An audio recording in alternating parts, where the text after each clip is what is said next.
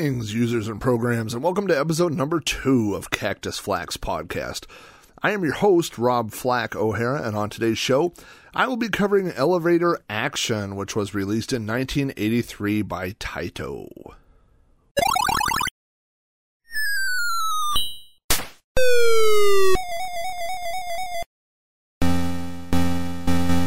Elevator Action is a platform game. The object is to work your way from the top of the buildings down to the bottom floor and escape in your car while retrieving all of the secret documents hidden behind the red doors in the building while you kill as many enemy agents as you can and not get killed yourself. The game is controlled by a single four way joystick with two buttons, one for jump and one for fire. The cabinet is a generic Taito shaped cabinet, I guess you would say, with uh, brown logo, the brown uh, Taito logo printed on an orange background for the cabinet.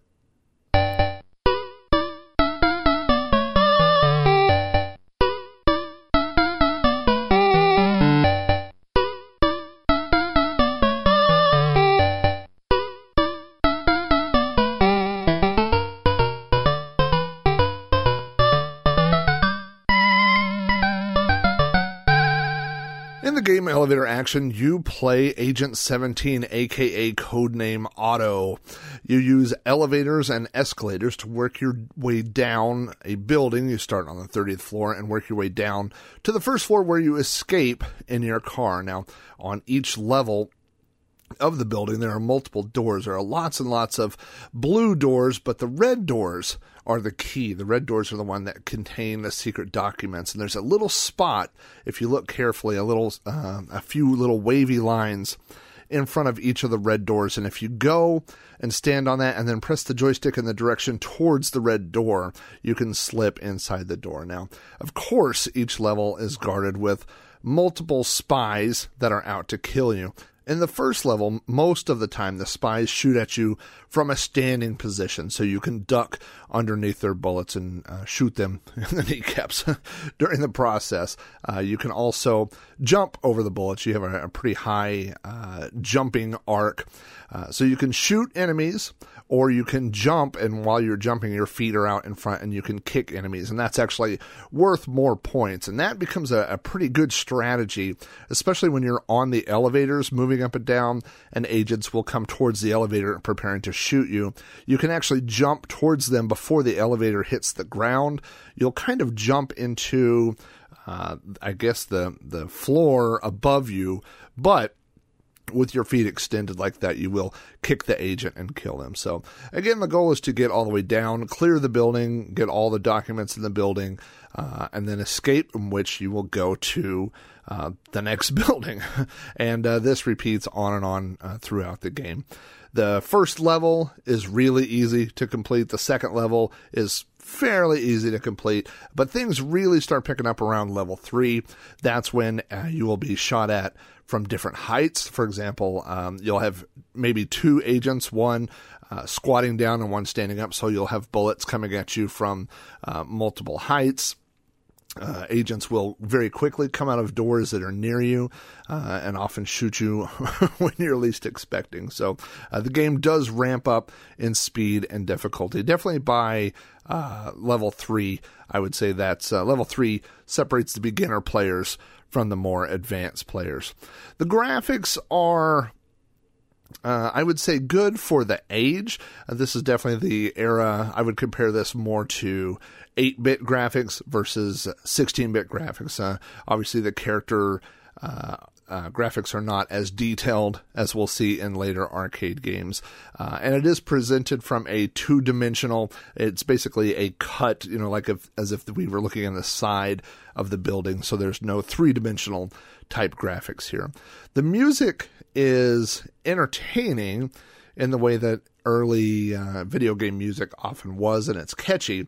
The problem is there's not very much of it. It's pretty repetitive. So if uh, you you play this game for any length of time, you will know this song. Uh, you will hear this song in your head, and it is possible you will be haunted by this song. Uh, there's also a lot of sound effects, and the sound effects uh, often give you uh, insight as to things that are going on in the game. So it's not just generic sounds. You may hear doors open and close. You can hear elevators. Uh, you can hear gunshots, things like that, that will all assist you uh, while you're playing the game. So as you, you tune into the sound effects, those are all things that can definitely uh, help you play this game. This game uh, came out originally in the arcades. It was released for several other systems, um, but none at that exact time. It came out in the arcade in 1983. Uh, it was released on the Commodore 64 in 86 the Amstrad CPC in 87, the FM7 in 86, uh, the MSX was in 85. It was released for the Nintendo, the original NES, in 85 um, PC 88 and 86, and so on. So it was released in several systems, but uh, more than that, newer versions of the games were released. Uh, the graphics were updated. Uh, there was a sequel called Elevator Action Returns, which was also an arcade game but was released for the Sega Saturn. Uh, and uh, so some of the updated versions made their way to consoles. There's one called Elevator Action Old and New, which came out for the Game Boy Advanced. Uh, and as newer consoles begin releasing emulated versions of classic games, uh, we've seen it released that way. It was available for the Nintendo 3DS in 2014. Uh, it was released on the Wii in 2007 and the Wii U in 2014. Uh, it also came out for uh, Windows in 2004. So there have been uh, some uh, updated versions released. There was also a version released. It was a, a incomplete version. It was never finished, but it was released for the Atari 2600 back in 2001. So, my history with this game before purchasing it, uh, I was a fan of this game. I remember playing it as a kid. I think one of the local supermarkets had this cabinet.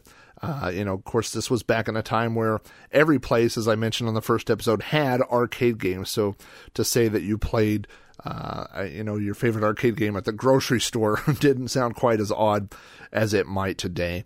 Uh, I think the game was a favorite of mine because I was such a huge fan of the movie Cloak and Dagger, and this kind of reminded me of that. In the movie Cloak and Dagger, we have um, not the the actual gameplay, which always kind of reminded me of Robotron, but the cutscenes where we have a guy uh, who's sneaking around, he's going through an elevator, and he's got this briefcase. And so that image, I think, is what reminded me of this game. Uh, and also, I didn't know that this was ever released for the Commodore 64, which was my uh, computer of choice growing up. So um, I think we're always kind of attracted to the games that we can't play at home or can't play any other way. So, uh, without you know being able to play this on a home computer, it just made me always want to play it more when I saw this arcade game available out there in the public. This is the very first arcade game that I ever purchased on my own.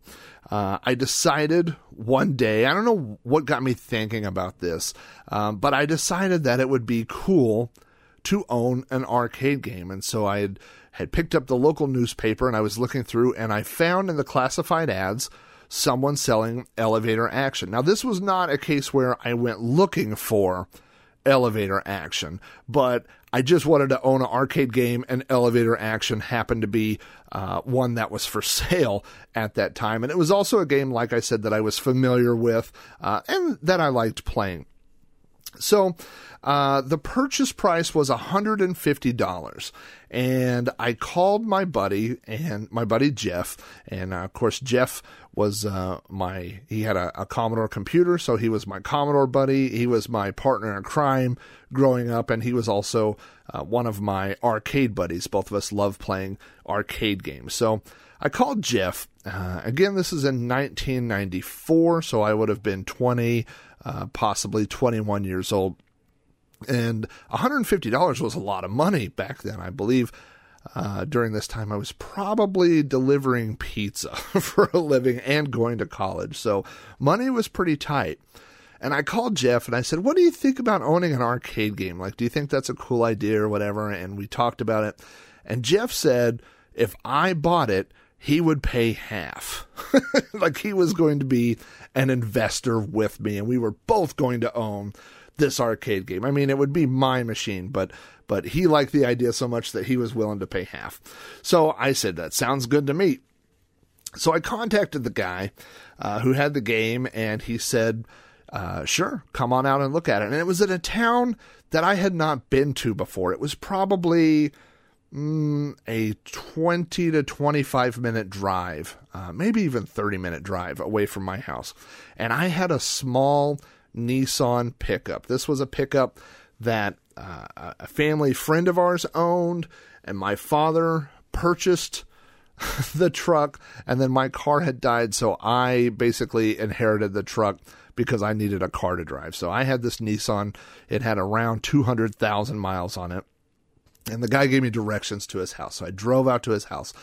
And he had a home arcade. This was in 1994. I had never seen or heard of anybody having a collection of arcade games in their house. Now, I knew people who had one machine. I don't think I had ever met anyone who owned two machines in their house at that time.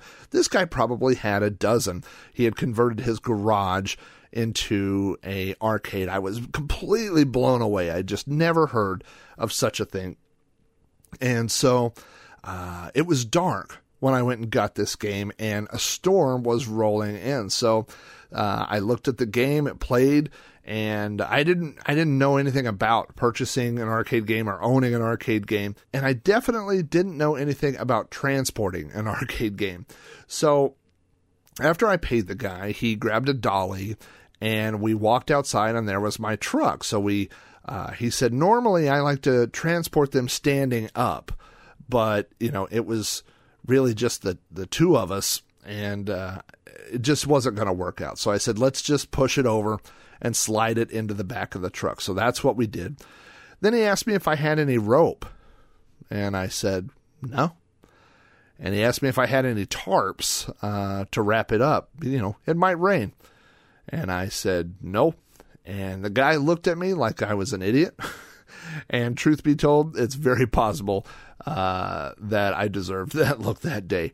So without it being tied into the truck, without any tarps, without anything else. And after paying him, uh, I drove off. And so I drove the 30 minutes back the entire time I was watching the sky, uh, making sure there were no raindrops. And I came back to my house. Now, at the time, my wife and I had moved into a mobile home, a, uh, a big trailer.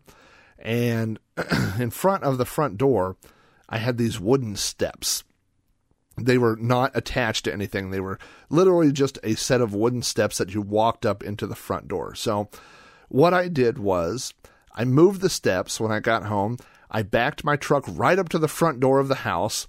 And then I got inside the bed of the truck and I stood the arcade game up and stood it up inside my front door. so that is literally door to door delivery service.